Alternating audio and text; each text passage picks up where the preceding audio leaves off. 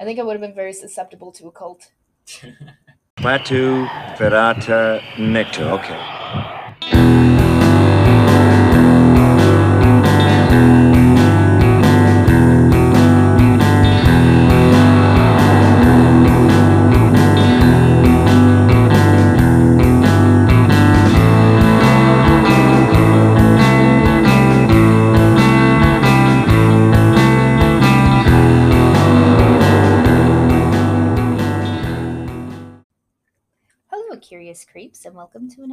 Episode of Don't Touch That It's Haunted, podcast where we talk about all manner of spooky, macabre, and taboo subjects. I'm Grace, and with me again is Adam Yay! for the what is this episode 17 I don't for the 17th week in a row. Well, I guess you weren't there for episode two. Yeah, Yeah, so the 15th week in a row. How are you? I'm good. Good.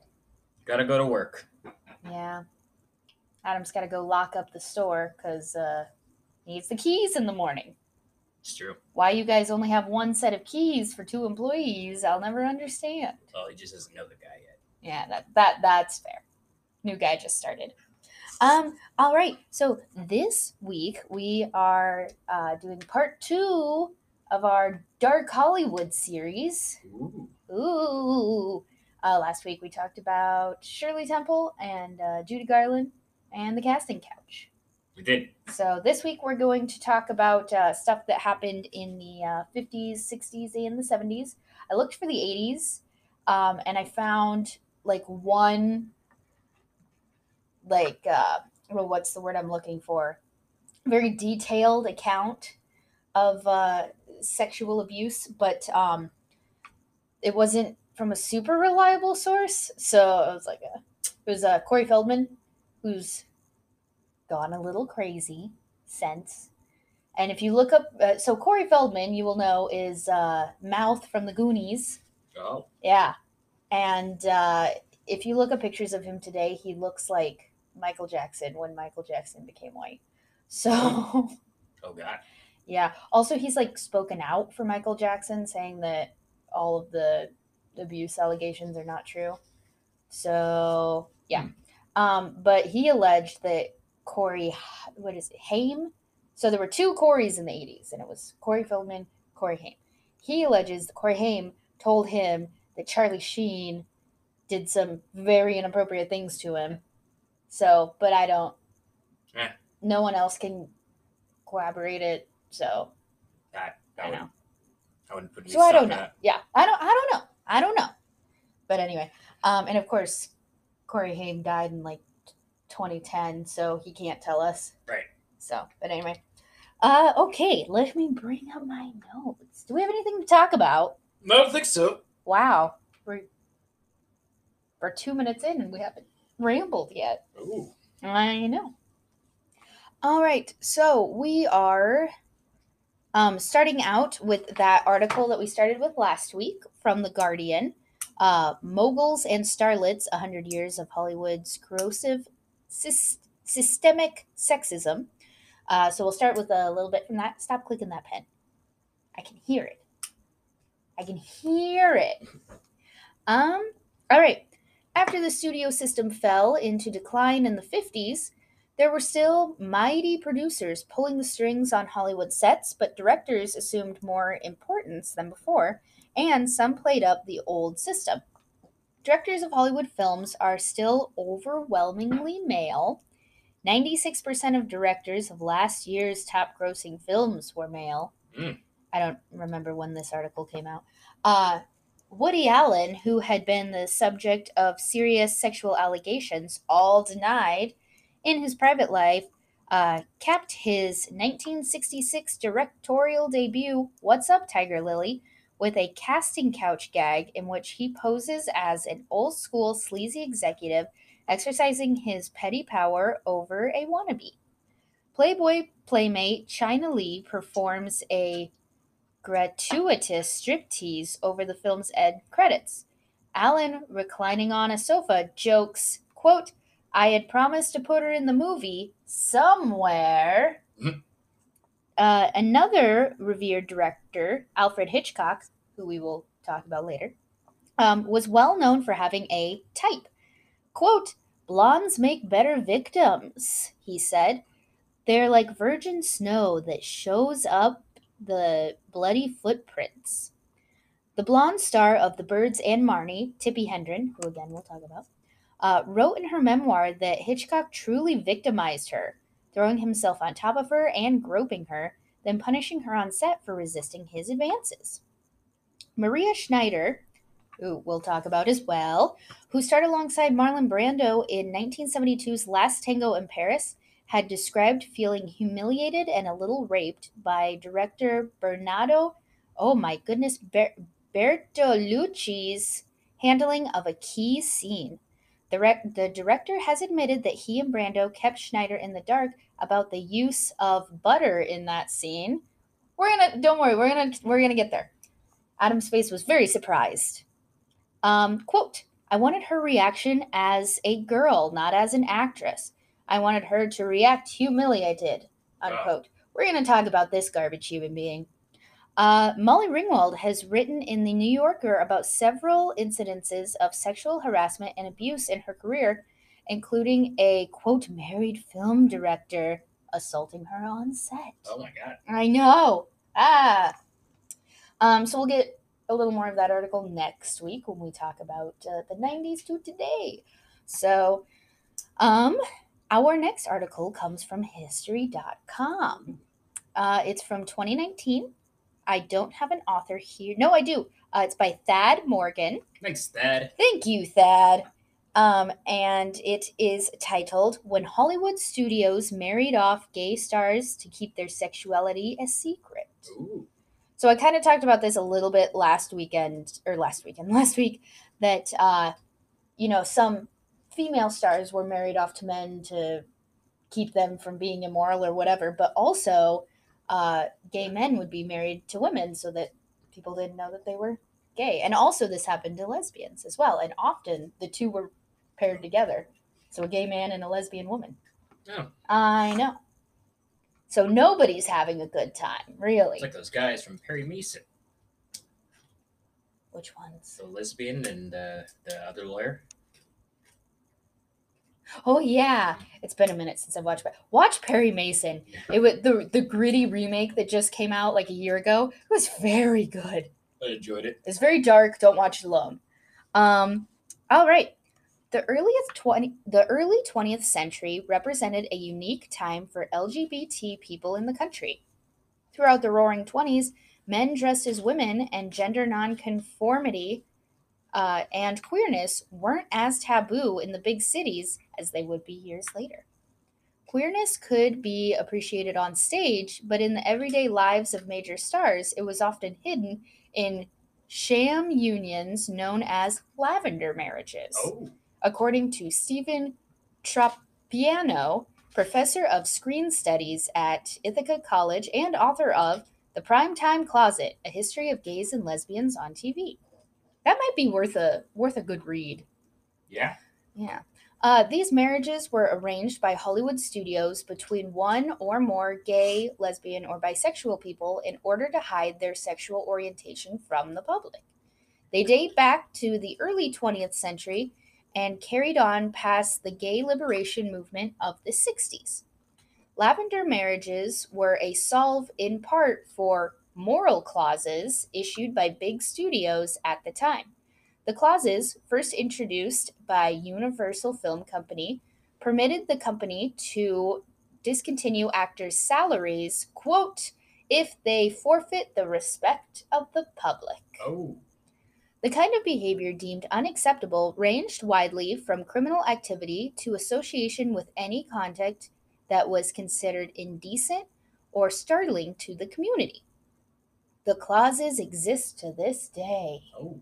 Yeah, which is why you're seeing a lot of that uh, when when people are offended by something somebody tweeted 10 years ago, they get dropped immediately. It's because of that.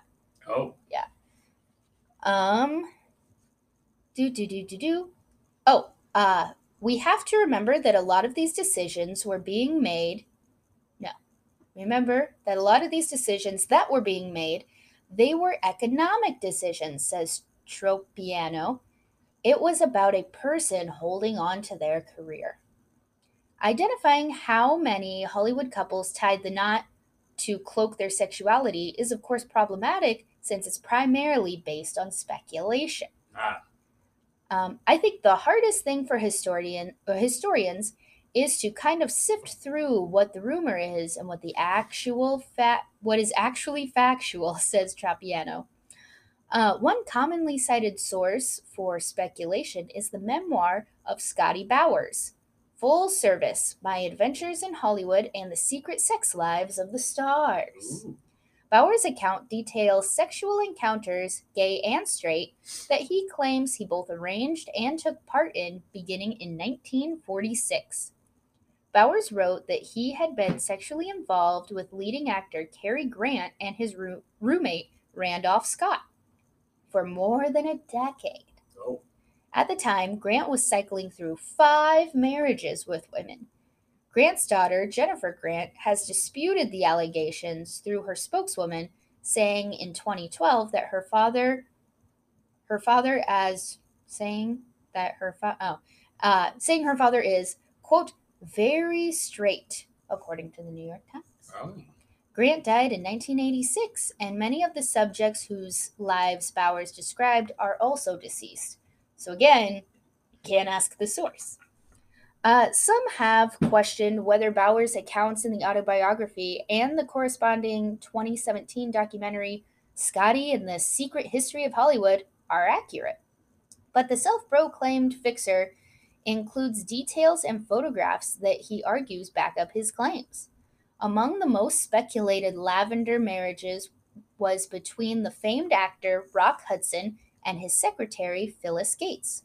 They married in 1955 and separated two years later after rumors of his homosexuality and infidelity began to pile up. Waves of rumors and speculation around Hudson's affairs became so widespread that they even helped foster the growth of celebrity tabloid journalism. Ooh, there it is. Ho ho. I have feelings about tabloids. Uh, of- course, I'll stare at one in the grocery store, though. But I won't buy it. but I'll look and be like, what are they saying? But I won't buy it. Uh, the publication Confidential became popular in the mid 1950s by featuring salacious celebrity news. The tabloid outed popular figures like Hudson before outing was even a thing. Despite the coverage, Hudson never addressed his sexual orientation publicly before he died of AIDS in 1989. That'll do it. Yeah. Some gay actors chose to live openly despite the risk. In the 1930s, actor William Haines refused to hide his relationship with his partner. Haines was contracted with MGM in the 1920s and 30s All while also guys. yeah, they, well, yeah. Uh, while also living with a former sailor named Jimmy Shields. Even with the common yet unspoken knowledge that the two men were romantically involved, Haines's popularity didn't take a hit until years later. That's when he was given an ultimatum. Either he got married to a woman or he would be dropped by MGM, according to Cipriano. Quote, Haines had to make a choice between getting rid of his male partner and having a career, says Tropiano, and he actually chose his male partner. Oh, Isn't that nice? this is nice. Haines then left the silver screen behind to create a successful interior design business with his partner. He's now often considered one of Hollywood's first openly gay stars. Well, there you go. Uh, lavender marriages became less prevalent in the 60s and 70s as the gay rights movement gained momentum following the Stonewall riots of 1969. The Stonewall riots are very interesting. And they're whitewashed to hell in the movie. Yeah, There's a movie? What movie? I don't know. J.K. Simmons is in it, Oh. Uh, but it's super whitewashed. Too. I'm sure it is, as is most of history. Hmm. Yeah. Uh, did you know that they've erased the Trail of Tears from history books? Yeah. Yeah. They say that uh, the Native Americans willingly gave up their land. Mhm. hmm Parents are pissed. um, although representation in films and on TV was still scarce, the actual lives of the stars on screen, straight, gay, or bisexual, weren't dictated by studios as much as they had been in the past. That's nice. So that's that's that. Um, all right, moving on. Are you are you ready to hear about that slimy bastard, Alfred Hitchcock? Alfred Hitchcock. Alfred. Now, have you have you seen his movies? You haven't seen The Birds. No. And you haven't seen Psycho. I've seen the remakes. You've seen the remake. Well, you did watch Bates Motel with me, which Bates Motel is fascinating. Yeah.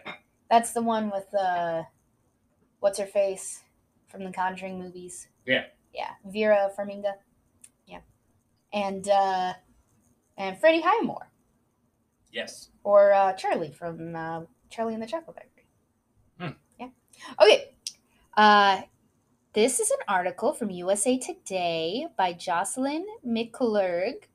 Um, and it is called Tippi Hendren says Hitchcock sexually assaulted her. Oh my god. Ah, um, there's a very great movie um, about Tippi Hendren and Alfred Hitchcock's like relationship, working relationship, uh, and it was on HBO. And I'm try- I think it was called The Girl, and it came out maybe like a decade ago. It's very good. It's it's one of those like hard to watch films because you're just like this guy is a piece of shit. It's Yeah. very it's very good.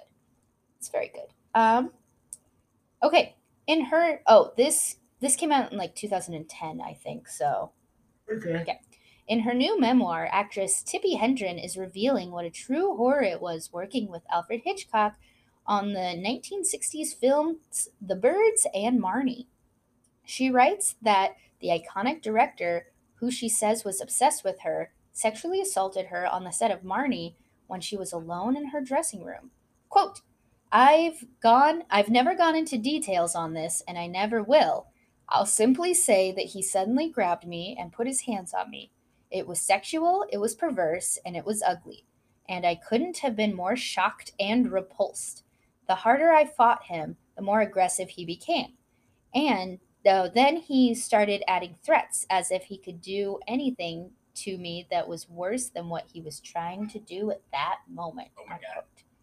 When Hendren fought him off, Hitchcock promised, quote, I'll ruin your career.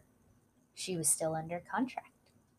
She says Hitchcock never spoke to her directly again, even though Marnie was still filming. So the director refused to talk to the lead actress. Yeah. What a piece. Um, in her book, she gives credit to Hitchcock for making her a star. She was one of the icy blondes he favored. They first paired up on The Birds, the famed 1963 horror film about birds that suddenly attack people for no reason. Birds. It's never explained to, which I think, which I think was brilliant because you're like they don't they don't need a reason. It just happened, Yeah. like because it that's what happens.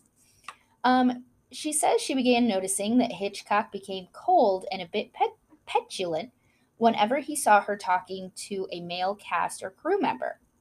One afternoon, she was in back of a limo uh, with the director when, with no warning, oh quote, uh, he threw himself on top of me and tried to kiss me.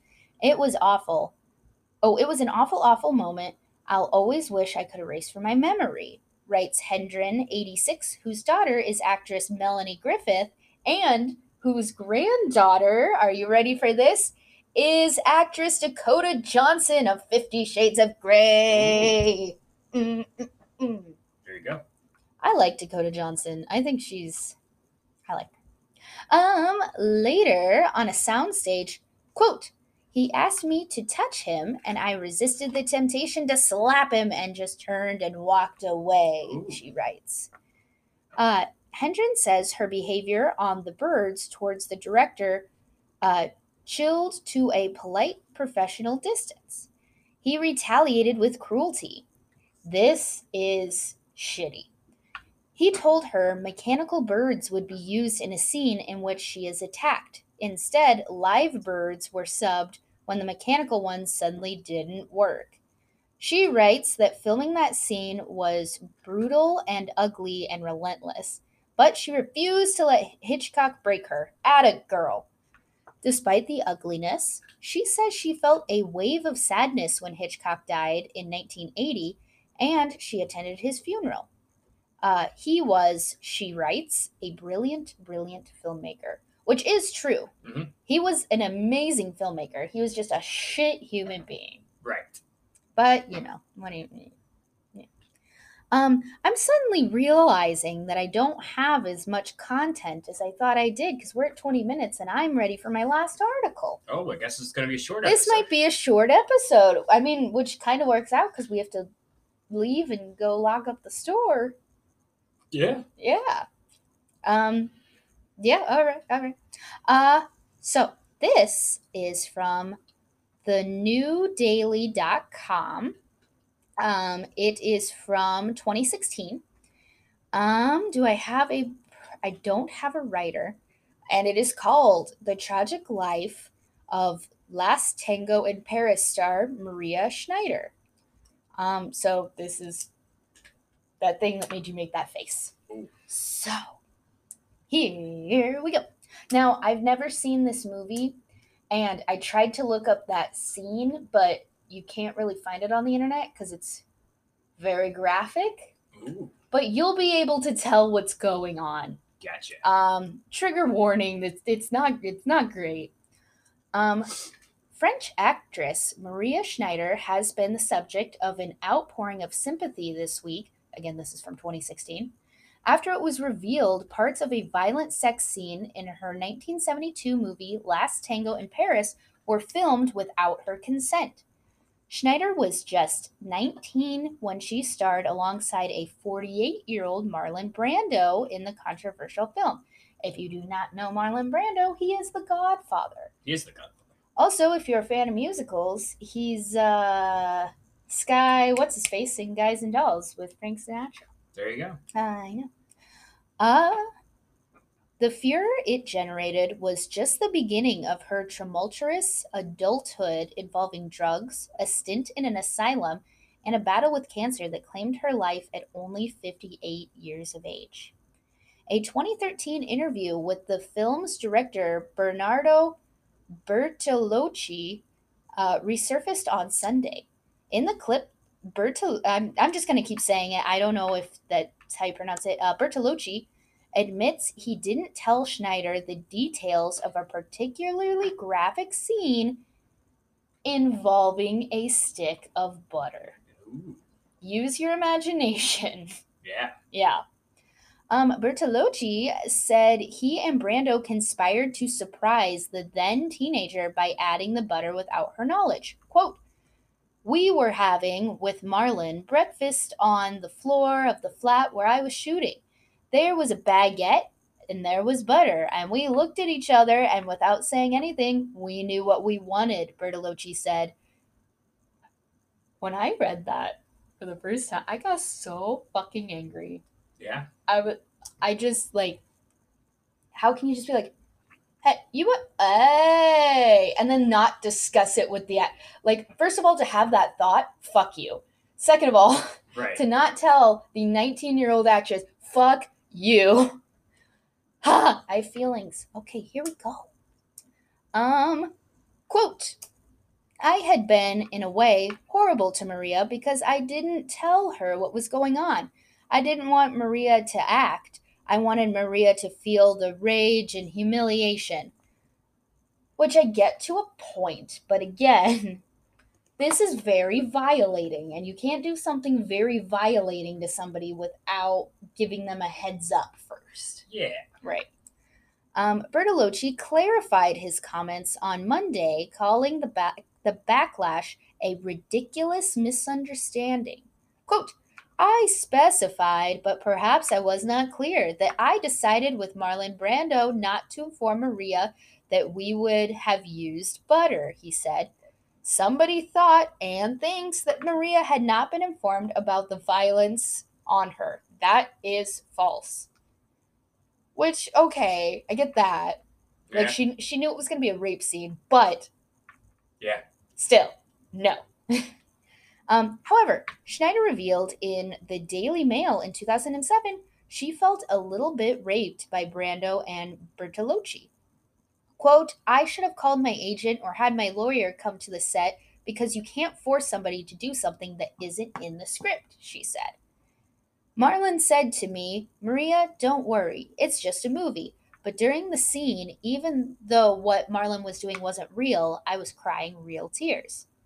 Schneider called Bertolucci, quote, I love this, fat and sweaty and very manipulative. No. Um, and she had and she had a bad feeling before accepting the role. At the time of the release, Last Tango in Paris received a positive critical, right? Yeah, critical reception, but was met with public outrage. It was banned from cinemas, and Bertolucci was tried for obscenity in Italy. Good for them. Schneider became a sex symbol, which she said, quote, turned me a little crazy, unquote. Oh, keep quoting. I I did not like the image of full innuendo, naughty that people had of me after last tango, she said. People who come up to tell you unpleasant things on a plane. I was tracked down and felt hounded. After Last Tango, Schneider never did another nude scene, instead, taking a role alongside Jack Nicholson in the 1975 drama The Passenger. Soon after filming Wrapped, Schneider had a breakdown and was fired from her role in 1977's The Obscure Object of Desire and walked off the set in 1979's Caligula. Um, Schneider turned to drugs to cope with her newfound fame, revealing to the Daily Mail she took pot, then cocaine, LSD, and heroin in the 70s. Ooh. Which It's That- the 70s. It's well, it's the 70s, but I feel like I would have had a really great time in the 70s. I know. I know.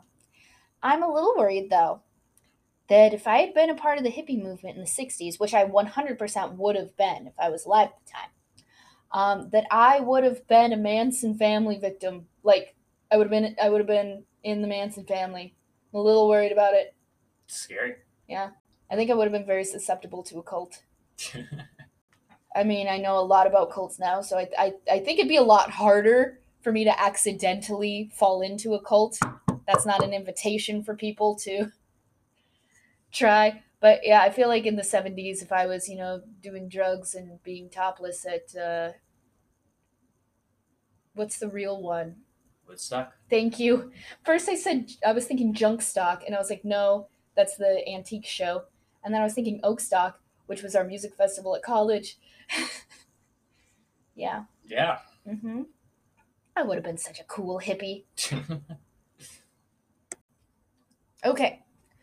Um. So she took pot, then cocaine, then LSD, and heroin. This dark path led her to several suicide attempts.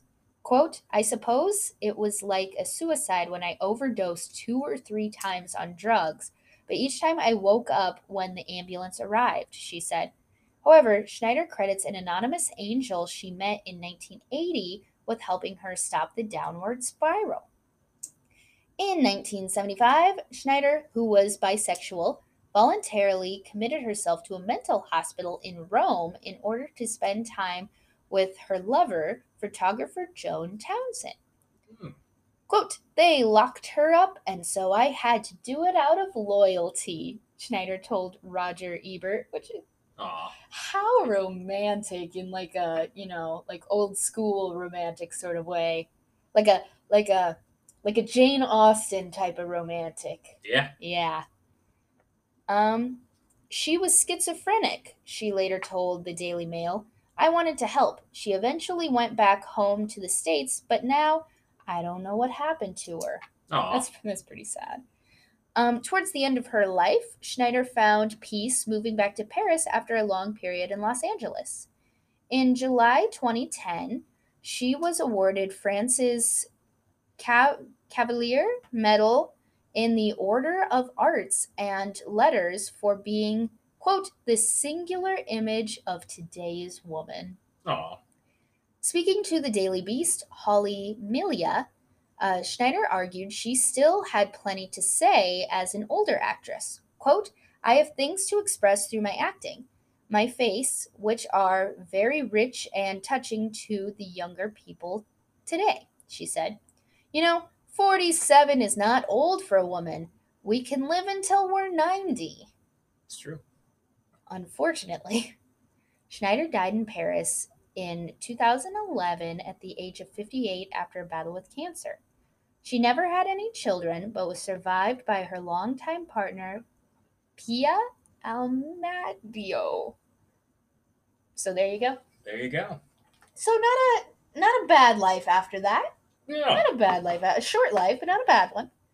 So yeah, um, fuck that director, man, and also fuck Marlon Brando. I don't know a whole lot about Marlon Brando, so I feel a little guilty saying fuck him when that's that's all I know. But It's a bad thing to do. it's a bad thing to do. And if he did that, he might have done other stuff like that. You know, because that's that's who you are as a person. I don't know. I I don't know. I don't know anything about Marlon Brando.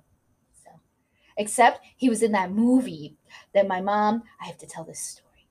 You know this story. So, um, there was a movie with Johnny Depp called Don Juan, and I think it came out in the '90s. It might have been the '80s. It was Marlon Brando's last movie, I think. And basically, Johnny Depp thinks that he's Don Juan. I never watched the end of the movie. That's important to know. Johnny Depp thinks that he's Don Juan, but he's not, I guess. And Marlon Brando is a psychiatrist, and he's supposed to help this kid who thinks that he's Don Juan, who, you know, is from the, what, 17, 1800s. And he was a great lover. And by the time he was 21, he'd slept with a thousand women. Oh. Right. So that's the premise of this movie. And my mom thinks that it's a great idea that when all of the whole family, my grandparents, my aunts, my uncles, my cousins, she's like, this is the movie we're all going to watch tonight. And her excuse now is that she forgot how sexual it was. And I'm thinking, it's called Don Juan. Like, so, um, the first, also, I was like 14 ish. So the first sexual thing happens. And my sister, who was like 11, gets up, goes into the kitchen. And somebody else went with her, I can't remember. And after a while, I get up and go into the kitchen. And we're all just like sitting on the kitchen floor talking and stuff. And by the end of the movie, it's literally just my mom and my Aunt Michelle watching this movie. And they realize that everybody's gone. And everyone's just sitting in the kitchen waiting for the movie to be over. We refer to it now as the Don Juan incident. Yeah. Yeah. Love that story. it's also like the time that uh, we were in California and we were watching the Thumb Wars movie. This is kind of a reverse of that. You ha- or, so if you haven't watched the Thumb movies, so it's Thumb Wars, the Blair Thumb, the God Thumb, Thumb Wars. There's a couple other, but it's like thumb dolls, and then it's like people's faces put on these dolls. It's fucking hilarious. Anyway, so we watched the first one and there was like five of us in the room and then we watched the second one and there was like 10 of us in the room and then we we by the time we got to the last movie it was this big family reunion every single person was in the living room watching these movies Oh my god. i know i had to throw in a little banter there because we're at like 35 minutes and 35 minutes. we're done talking about what we need to talk about i know we gotta get you're looking at your phone um anything you want to contribute to what we talked about oh your hero of. I'm so sorry, your hero. Hero of the week is Tippi Hendren. Tippi Hendren. Tell us about Tippi Hendren. Tippi Hendren, a successful fashion model who appeared on the covers of Life and li- glamour, not grammar. I was like, okay, okay. Now, after Hollywood, she had a strong commitment to animal rescue in 1969, Aw. when she was shooting two films in Africa and introduced to the plight of African lions. In an attempt to raise awareness for wildlife, she spent over a decade bringing Roar to the screen. She started her own nonprofit organization, the Roar Foundation. It supports the Shambhala Preserve, an 80 acre wildlife habitat that enables her to continue her work in, her, in the care and preservation of lions and tigers. She has also set up relief programs worldwide following hurricanes, earthquakes, famine, and war. And, just a weird fun fact, she was instrumental in the development of Vietnamese American nail salons. Ooh. It's a fun little fact. She took in and cared for Togar, a lion that belonged to Anton LaVey, Oh. after he was told by San Francisco officials that he could not keep a lion as a house pet. Shambhala became the new home for Michael Jackson's two tigers, Sabu and Thriller, of course, after he decided to close the zoo at Neverland Valley Ranch. Thriller died in June 2012 of lung cancer. Um, In 2020, as of 2020, Hendren still maintains more than a dozen lions and tigers. Her granddaughter Dakota Johnson is involved in the care. I didn't know that. Oh, it's a family business. She's got a lot of awards for lion and lambs and all kinds of animal rights awards. And uh, she just seems like a nice, strong person who let her trauma propel her to greatness. Yeah. You go, Tippi Hendren. Congratulations, Tippi Hendren. You're Adam's Hero of the Week. Hero of the week. Woo! All right. Well, you got anything to say before we wrap this up? Nope, that's it. Nope. All right. Well, um, you can find me on Instagram. Don't touch that. It's haunted. You can email me at don't touch that. It's haunted at gmail.com. Uh, let us know what you wanted us to talk about in the 50s through the 80s that I didn't talk about because apparently I didn't find anything. Yeah. Really short episode. Um, next week, we will be talking about the 90s through today. There's a slight possibility that this might become a four parter, Mm. but it depends on how much, because I really want to cover the Weinstein stuff. And I feel like that might have to be its own thing, but there's also some stuff in the 90s I want to talk about. So we'll see. We'll see. Um, please rate, review, subscribe everywhere you listen to your podcasts. I'd really appreciate it. I think Adam would really appreciate it. I I know these three cats over here would appreciate it. Wherever they are. There's one. Look at him. So appreciative. I see it. So yeah, that's uh that's that. Oh, um Valentine's Day's coming up. So uh, I don't know. There you go. Yeah, there you go. um yeah, everybody everybody do something nice for someone you love. It doesn't have to be somebody that you're romantically in love with. Do something nice for someone you love because Valentine's Day is about love, period. So, yeah, I know my phone's blowing up about a uh, a, a baby's birthday party. Yeah. Yeah, a first birthday party. Anyway, um everybody have a nice Valentine's Day. Just remember, don't touch that. It's haunted. It's haunted.